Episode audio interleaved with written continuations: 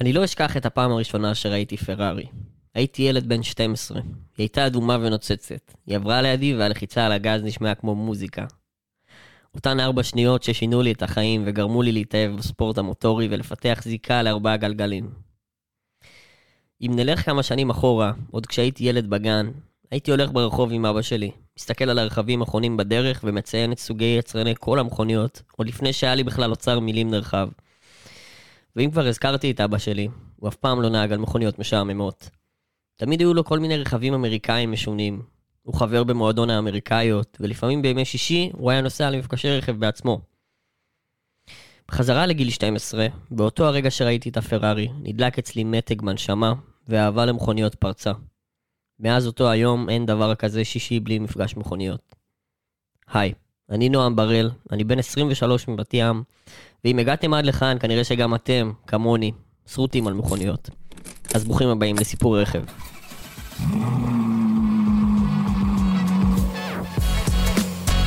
סיפור רכב עם נועם בראל.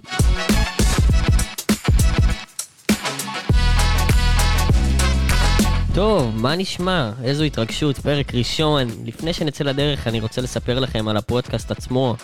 כמו שהבנתם, אני חולה על מכוניות, וכל מה שסובב אותן, מהמראה ועד מכניקה. ובפודקאסט הזה נדבר על עולם הרכבים בכל מיני היבטים. אני רוצה לארח כאן כל מיני אנשים שונים, יבואנים, משפיעני רשת, מנהלי מועדונים, בעלי רכבים, משפצי רכבים. נדבר על כל מיני נושאים שונים שקשורים בעצם לעולם הרכב שאנחנו כל כך אוהבים. רק נגיד שאת הפודקאסט אנחנו מקליטים בקוקפיט, בית פודקאסטים חברתי שמעסיק ומשקם מתמודדי נפש באמצעות העיסוק ברדיו ובפודקאסט. בפרק הראשון, העורך שלי להיום הוא שחף שי, שלום, אהלן. חבר, יוצר תוכן בעולם הרכב ולאחרונה גם בלוגר טיולים. שחף ואני מכירים כבר עשור, בעצם בוא, בוא נספר להם איך הכרנו, שחף. אני לא זוכר בדיוק אם היינו חברים עוד בפייסבוק, סביר להניח שכן, ככה כולם התחילו אז. כן.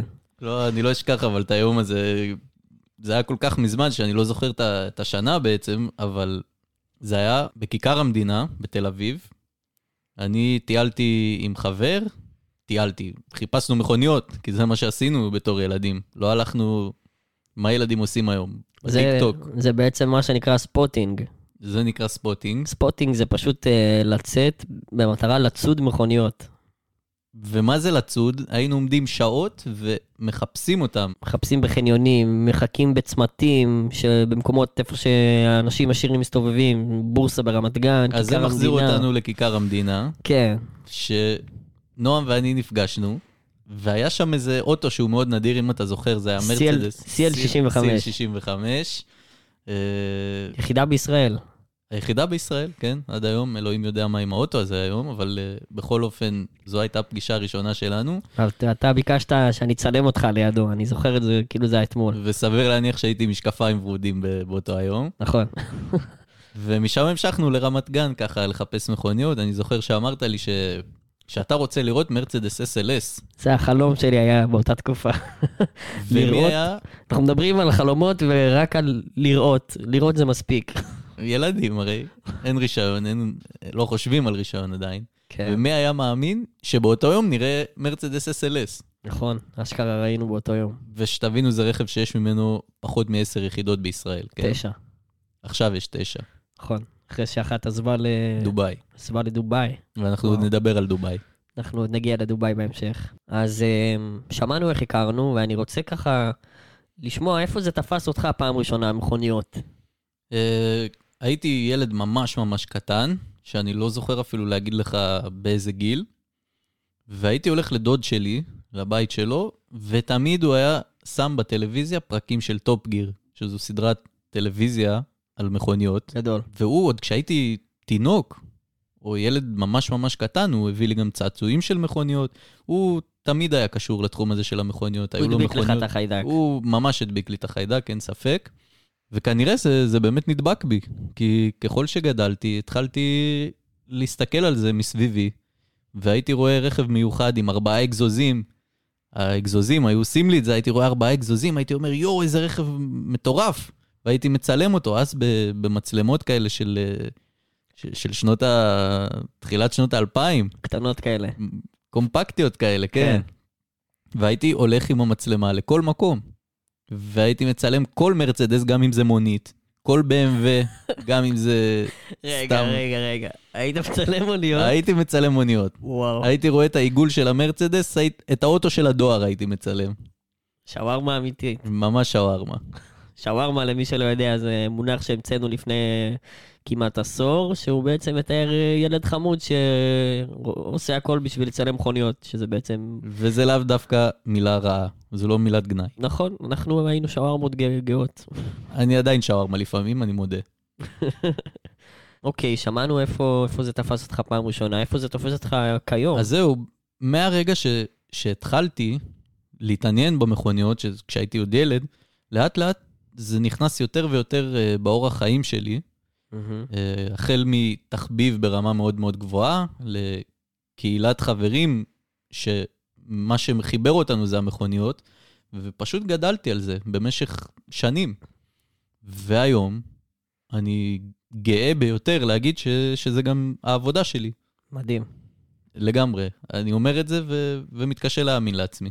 זה מדהים. אתה רוצה לפרט קצת? אז כן, אני אפרט uh, בקצרה. מה שאני עושה זה מצלם את המכוניות של חברות מסוימות בתחום הרכב, כמו סוכנויות לדוגמה, ומפרסם אותם באינסטגרם שלהם, מכין להם אינסטגרם מעוצב ויפה, עושה להם תדמית יפה ל... אז אתה בעצם גם אה, מצלם וגם עושה ניהול מדיה. בדיוק. אז הצילום הוא בשטח מספר פעמים בשבוע, הייתי אומר, ושאר העבודה היא באונליין. שזה תכף יקשר אותנו לכובע השני שלך נכון. כבלוגר טיולים, שבעצם אתה יכול לעבוד בכל מקום בעולם. לא, זה לא כמו שזה נשמע, אני יכול במשך משהו כמו שבוע, בין צילומים לצילומים, אה, לעבוד מכל מקום בעולם, כן. יפה. אז אה, מאז ש... שהשתחררתי מהצבא, זה כבר לפני ארבע שנים בערך, אני אוקיי. רק מטייל. רק מטייל. בכמה מדינות היית מאז שהשתחררת? זו שאלת השאלות. אני עכשיו חזרתי, ב... בדיוק היום, חזרתי מאוזבקיסטן, שהיא הייתה המדינה ה-39. וחודש הבא אני חוגג מדינה מספר 40 בשלוש וחצי שנים. מטורף. כן, אז, אה, אז כן, זה מקשר אותנו לכובע השני שלי, שלאחרונה התחלתי את כל הטיולים האלה לסקר. אני מטייל, אני נהנה, ואני משתף הלאה. המלצות, טיפים, חוויות, תמונות, מכל היעדים שאני מגיע אליהם. מגניב מאוד. לגמרי, אני מאוד מאוד אוהב את התעסוקה הזאת. הכובע השני שלך, כובע יפה. אחלה כובע. ושניהם ביחד, אתה יודע, נעשה חצי-חצי, וזה שילוב מנצח בשבילי. אז בדיוק, אם כבר דיברנו על השילוב הזה, אני רוצה לשאול אותך, טיול מכוניות ראשון שלך, מתי זה קורה, איפה זה קורה? אז זהו, ב- בשלב מסוים אתה מבין שבארץ אין את רמת המכוניות העולמית, מה שנקרא, ואתה מוגבל מאוד ב- ברמת המכוניות שאתה יכול לראות פה בארץ. אז ב- בשלב מסוים אתה פשוט רוצה לצאת החוצה, לראות מה יש לעולם להציע בתחום הרכב.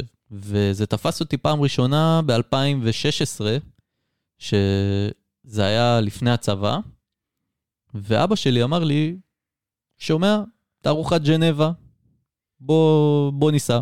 תן כמה מילים על התערוכה. תערוכת ג'נבה הייתה התערוכה הכי מפורסמת בעולם. לצערנו הם פשטו רגל, אנחנו גם נדבר על זה. אה, לדעתי הקטרים קנו את התערוכה עכשיו, לא משנה.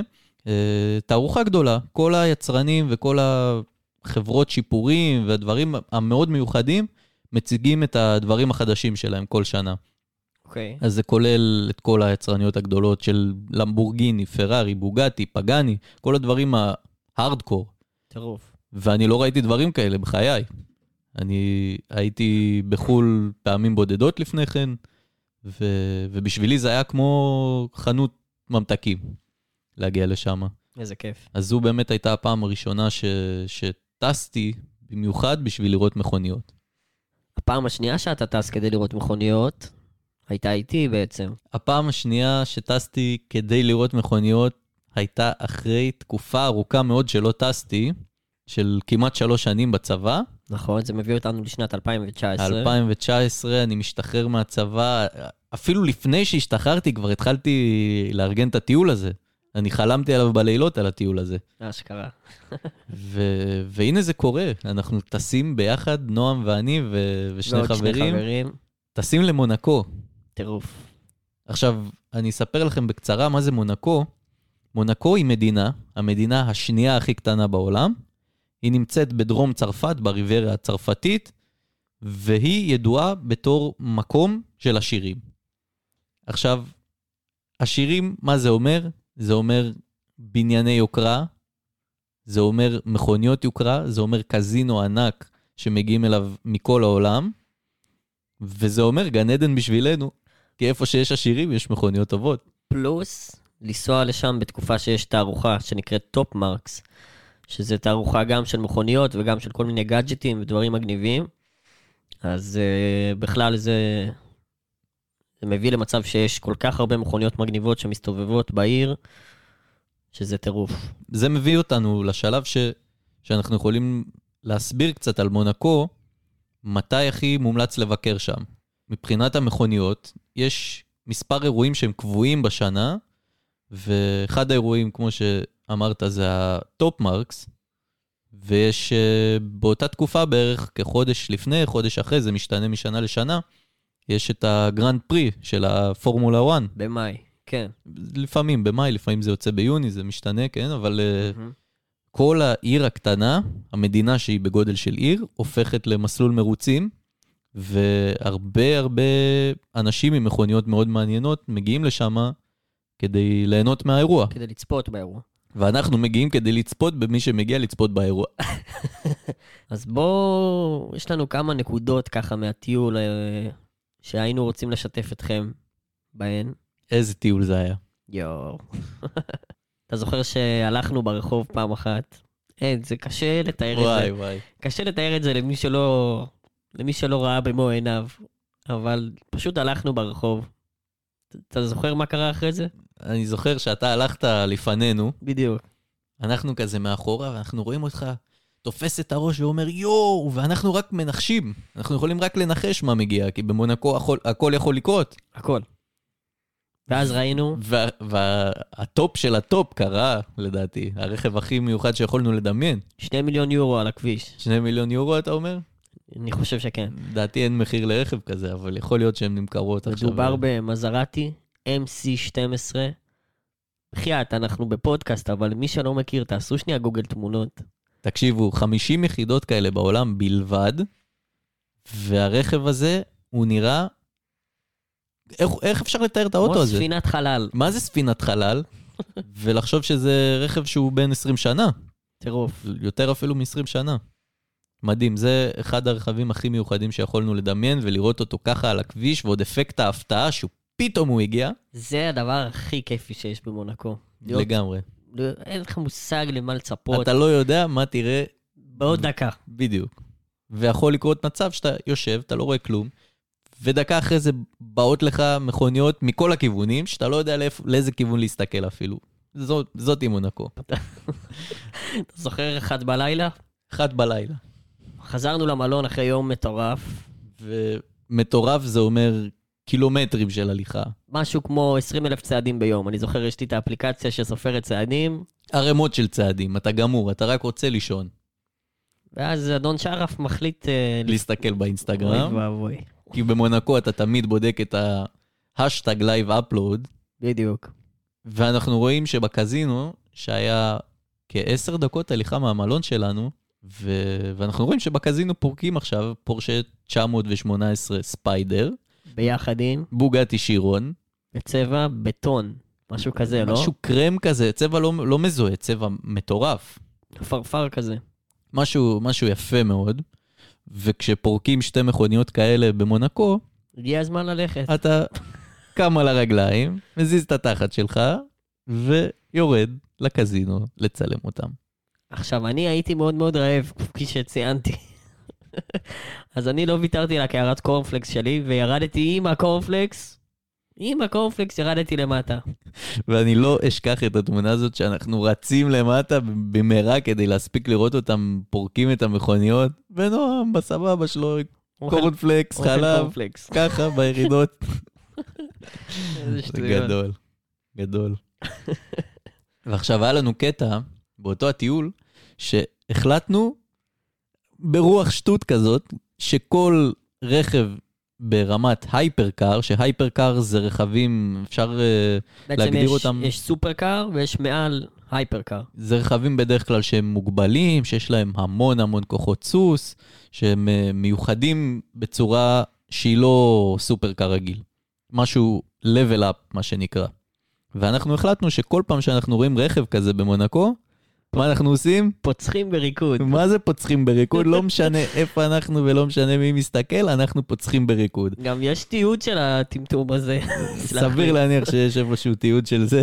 אלוהים יודע מה- עלה בגורלם של הסרטונים האלה. אם רק יכולנו לתאר את זה במילים, איך שרקדנו שם עם המרפקים לברכיים, כאילו אנחנו פוצחים בשיר של מרגול באמצע מונקו.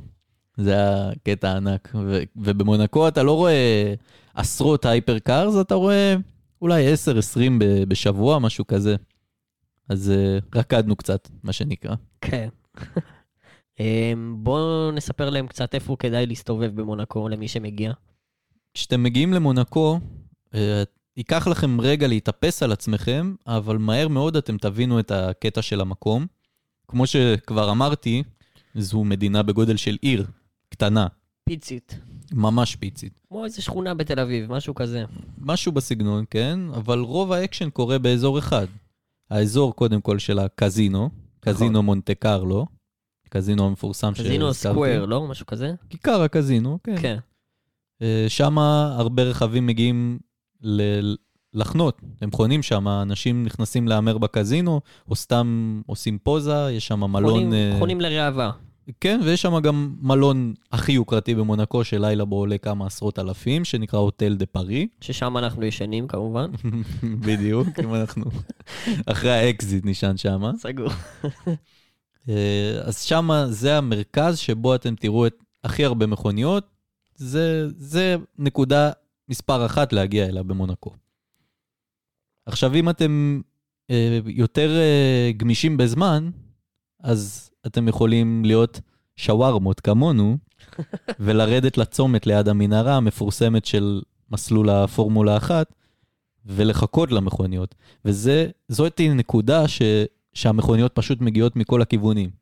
וזו נקודה שאפשר לשבת, ופתאום מגיעות לך למבורגיני מצד אחד, פרארי מצד השני, פוגעתי, אתה לא יכול לדעת. כל MC12, הכיף. פרארי אנזו, פרארי F40, איזה דברים ראינו שם? מה לא ראינו שם? מה לא ראינו שם? פשוט, כן. ומקום נוסף שאפשר להסתובב בו זה אזור המרינה, שהיא גם אה, נקודת הפתיחה של מרוץ הפורמולה 1, ושם גם לפעמים אפשר לראות אה, דברים יפים. איפה אתה ממליץ אה, ללון? כן, אה, עכשיו מבחינת הארגון של הטיול, קודם כל מבחינת הלינה, תמיד אה, הכי נוח אה, ללון בבית מלון לדעתי. הבעיה שהמלונות שם במונקו די יקרים, אז מומלץ קודם כל לסגור מראש, הרבה זמן מראש, הייתי אומר אפילו חצי שנה מראש לפחות, אוקיי. ואז אפשר עוד לת- לתפוס אה, מחירים שהם יותר סבירים. יש אה, מלון אחד שאנחנו אוהבים לישון בו, זה גם המלון שישנו באותו הטיול, הוא נקרא אדאג'יו אפרטוטל, והוא מאוד מאוד נחמד, קרוב למרכז, יש בריכה למעלה שאפשר... אה, חשוב להתפנן. לציין שאין לנו ספונסר. לא, אין לנו ספונסר על זה. לא כרגע, לא עדיין לא, לא בפרק הראשון. אבל uh, חבריי מאדאג'יו, אם אתם שומעים את זה, אני לא אתנגד uh, ללון אצלכם בחינם, סתם. אבל בכל אופן, לינה כזו של שבוע, הייתי אומר, תעלה באזור ה-3,500-4,000 שקל לחדר של אולי שלושה אנשים. לשלושה אנשים. ו... סבבה. ואופציה חלופית, אפשר להסתכל ב-Airbnb, יש שם דירות יפות, כבר יצא לי ללון בדירת Airbnb במשך שבוע שם, גם אותו סדר גודל של מחירים. ו... והדרכי הגעה בטיסה לעיר ניס בצרפת. אז uh, תוכלו לקחת טיסה של איזיג'ט באזור ה-600 עד 1,000 שקלים, אם אתם מזמינים מראש. תלוי בכבודה גם. תלוי בהרבה דברים, אבל תוכלו אה, להתגמש על העניין הזה ולארגן לכם את הטיול הבא למונקו. יפה. אז בוא נמשיך לטיול הבא שלך בעצם. עשית יותר מטיול אחד אה, בשביל לראות מכוניות מסביב לעולם. כן, לא הייתי אומר ש... שנמשיך לטיול הבא, אלא לאחד הטיולים האחרים, כי מאז שהשתחררתי פשוט לא הפסקתי לטוס, והרבה מהטיסות האלה היו לטיולי מכוניות. אבל טיול שזכור לי מאוד מאוד uh, בראש, הוא דווקא ב-2020, בתחילת השנה, שווייץ. שווייץ, בדיוק שמענו על הקורונה בסוף, uh, בסוף 2019, תחילת 2020, בדיוק התחלנו לשמוע על הקורונה, לא באמת הבנו את ההשלכות של זה. לגמרי. אבל היה לי טיול סגור לאותה תערוכת ג'נבה שהייתי ב-2016. כבר הכל היה סגור עם שני חברים. ויום, יומיים לפני, הם אומרים לך, שחף, אנחנו לא באים. למה הם אומרים לי את זה? כי הודיעו שהתערוכה מבוטלת בגלל הקורונה. ו- ואני לא מאמין, כי אני אומר, מה הסיכוי שבגלל הווירוס הזה שצץ בסין, יבטלו לי את התערוכה שאני מצפה לה בשוויץ. בשוויץ. ולא הבנו את ההשלכות של זה, זה היה לפני ששמענו על בידודים ועניינים כאלה. ואתה, מה עושה? אני עושה מה שאני עושה, אני טס לבד. זו הייתה הטיסה השנייה שלי לבד בחיים. חודש לפני זה טסתי פעם ראשונה לבד לפריז, ואהבתי את זה מאוד, והחלטתי פשוט ללכת על זה. ושם בשוויץ, בג'נבה, אני נוחת ו... ונפגש עם שני חברים בריטים שהכרתי באינסטגרם לפני כן, אה, גם מהתחום של המכוניות. אז לא באמת הייתי לבד, אמנם ישנתי לבד בדירת Airbnb, אבל הסתובבתי עם אותם אה, שני בריטים. איזה יופי. כן, זו חוויה מאוד מעניינת להתנהל באנגלית. וכן, להכיר את האנשים האלה שהם משוגעים שתתם כמוני. תה בשעה ארבע? בדוק. אה, ובאותו ערב, שאני נוחת בשוויץ, עם החוסר ודאות הזאת של אין תערוכת ג'נבה, אז מה אני הולך לעשות פה?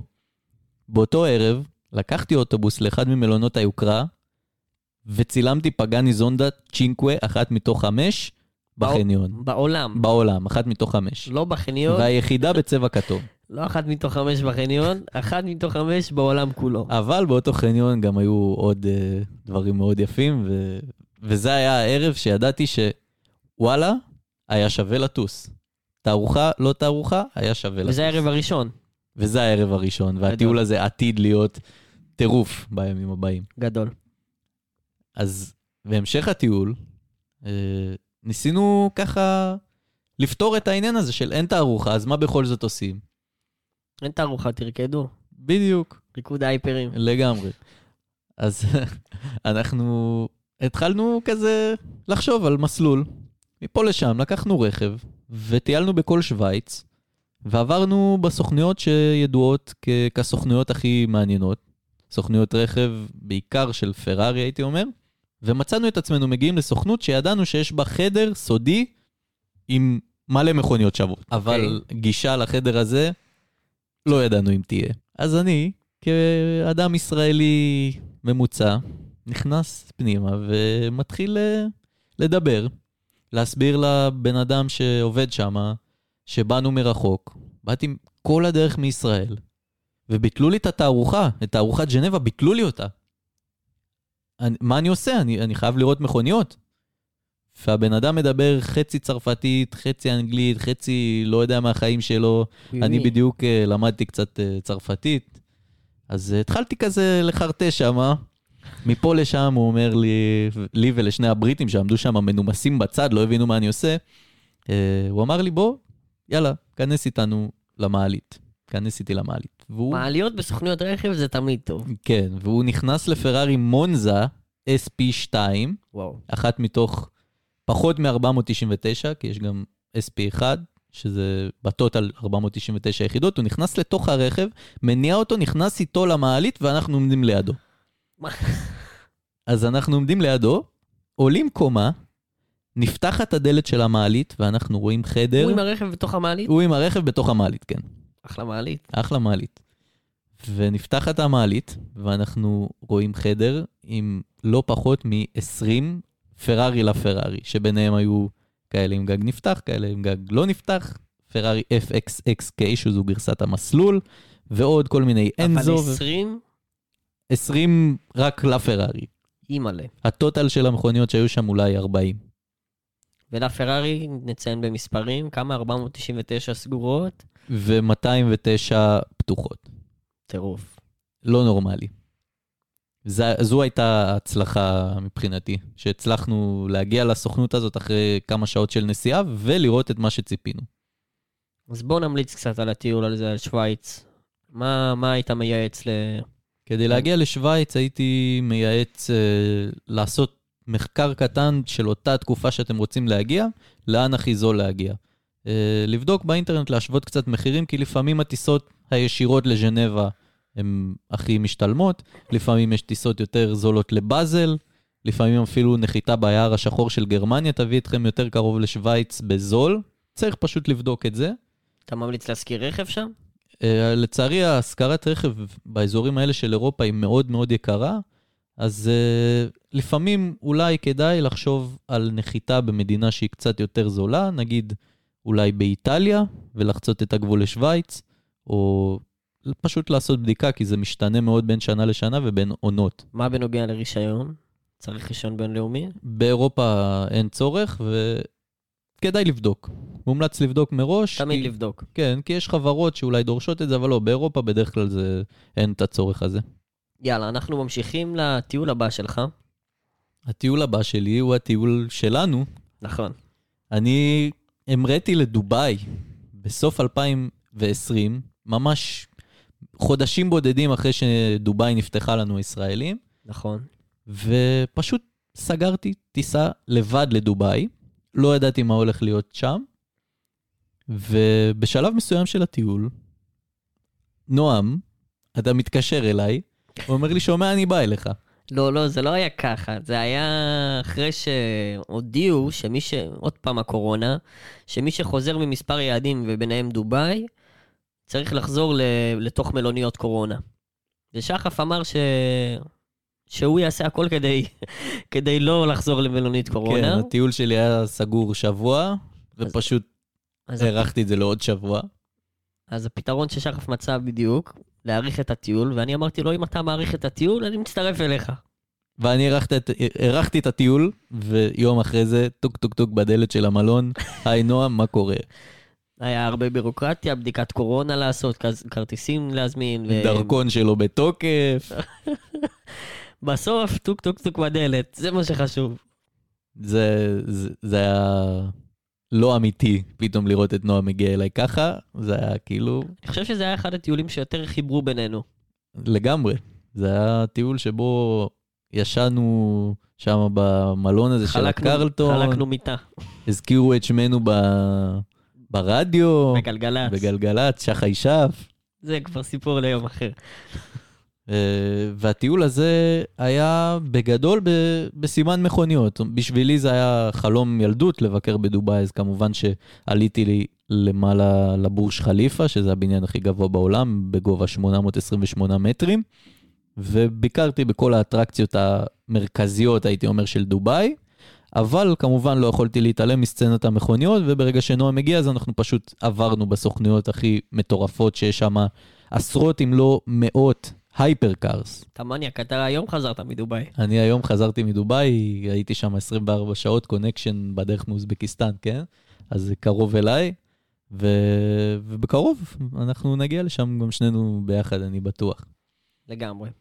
עכשיו, אה, לדעתי מהטיול הזה, הדבר שהכי זכור לי זה שמי, אדון שמי. וואו. אתה זוכר את שמי? בוא ניתן איזה רקע. שתי מילים על שמי. שמי, בן אדם שהתחיל כמונו כשווארמה, והיום הוא בעל אוסף מכוניות מטורף. הוא בעצם, לו, הוא בעצם יוטיובר. הוא יוטיובר, יש לו מיליוני צופים, מיליוני subscribers, עוקבים, והוא מכניס מזה כסף, הפך את זה לפרנסה אמיתית, והוא אחד ה... הוא- הכי נצפים. הוא collector, הוא אספן רכב, הוא נהיה אספן רכב מהכסף שהוא הכניס מהיוטיוב. שזה מטורף לחלוטין. והוא אחד ה... הייתי אומר, ולוגרים או יוטיוברים, איך שתקרא לזה, הכי נצפים בעולם הרכב כיום. לגמרי. אז בעצם התמזל מזלנו, ופגשנו אותו אחד על אחד. מה זה פגשנו אותו אחד על אחד? הוא, הוא הגיע לדובאי כשהיינו שם, כן. ו... ונועם שלח לו הודעה, אני אומר, אמר, אמרתי לנועם, תקשיב, מה, מה אתה שולח לו? למה, למה שהוא יענה לך? והוא ענה לו, ואז הוא ענה לי. ו, ופשוט נפגשנו, קבענו להיפגש.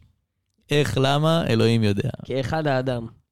ופשוט, בחור בגובה העיניים, ופשוט שעה אחרי זה, לדעתי, כבר היה לנו סלפי של שלושתנו. אוכלים שווארמה. שווארמה זה בא אחר כך, כן.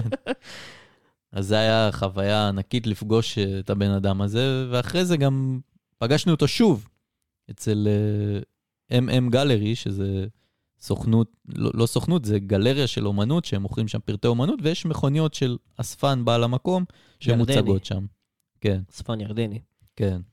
אז אה, גם שם פגש, פגשנו את שמי, ואז ישבנו איתו יותר, ושם אכלנו את השווארמה ששמי ברקע של התמונה, שזו תמונה אגדית. אנחנו נוס- נוסיף את התמונה בתיאור, כן. באינס- באינסטגרם. זה משהו שחייבים לראות. כן. וזה רגע שלו שאני לא יכול לשכוח.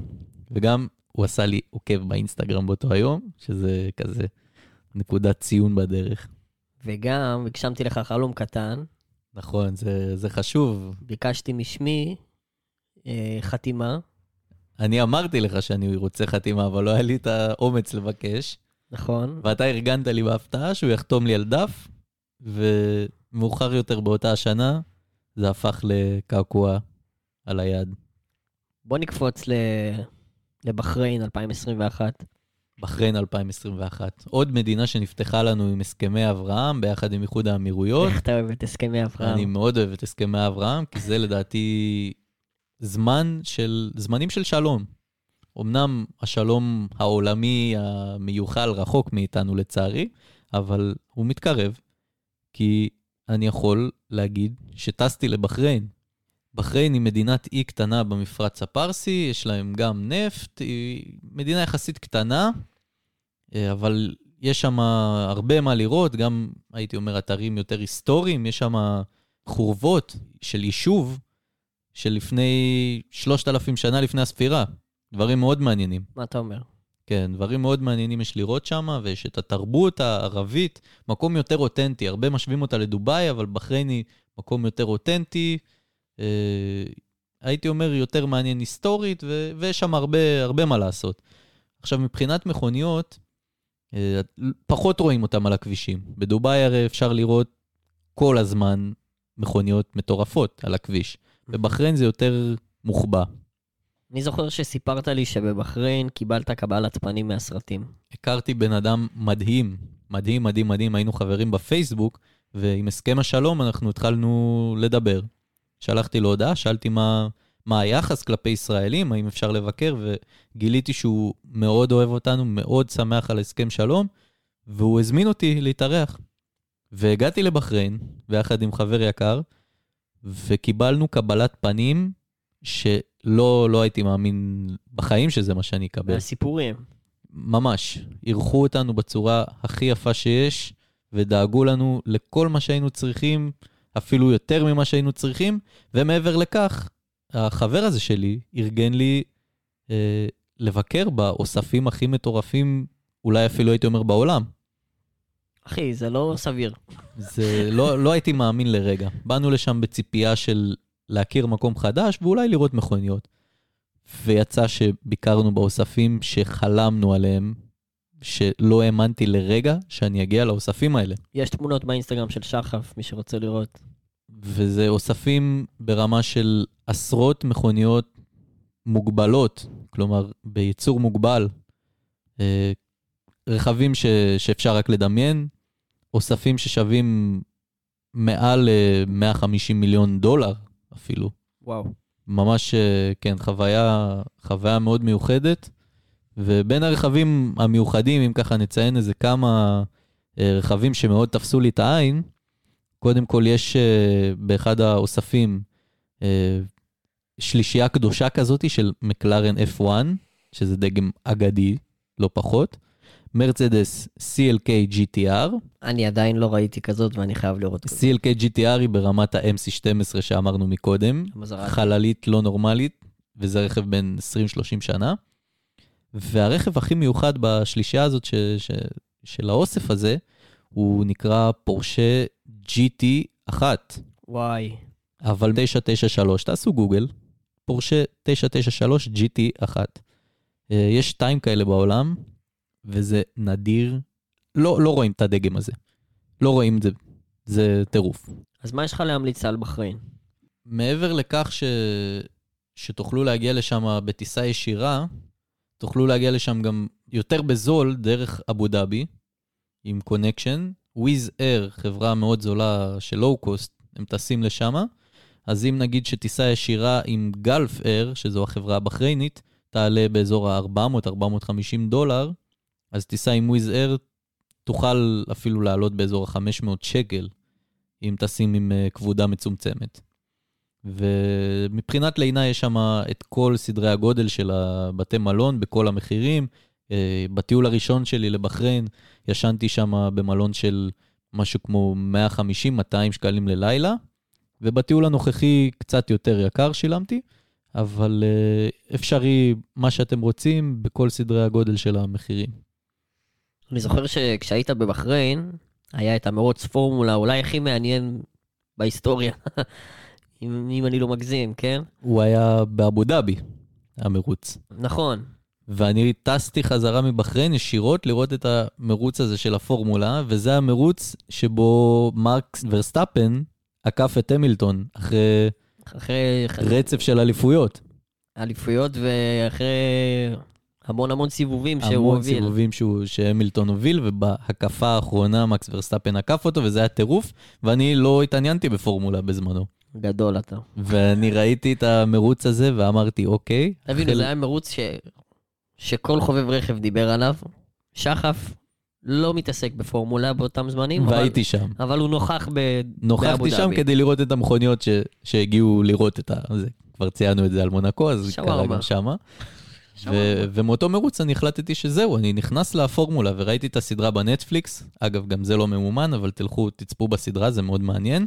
והחל מהעונה הבאה של 2022, אני צפיתי ברוב המרוצים והתחלתי להתעניין, ואפילו הייתי במרוץ של אזרבייג'אן, של באקו, גדול. ביוני 2022, כן.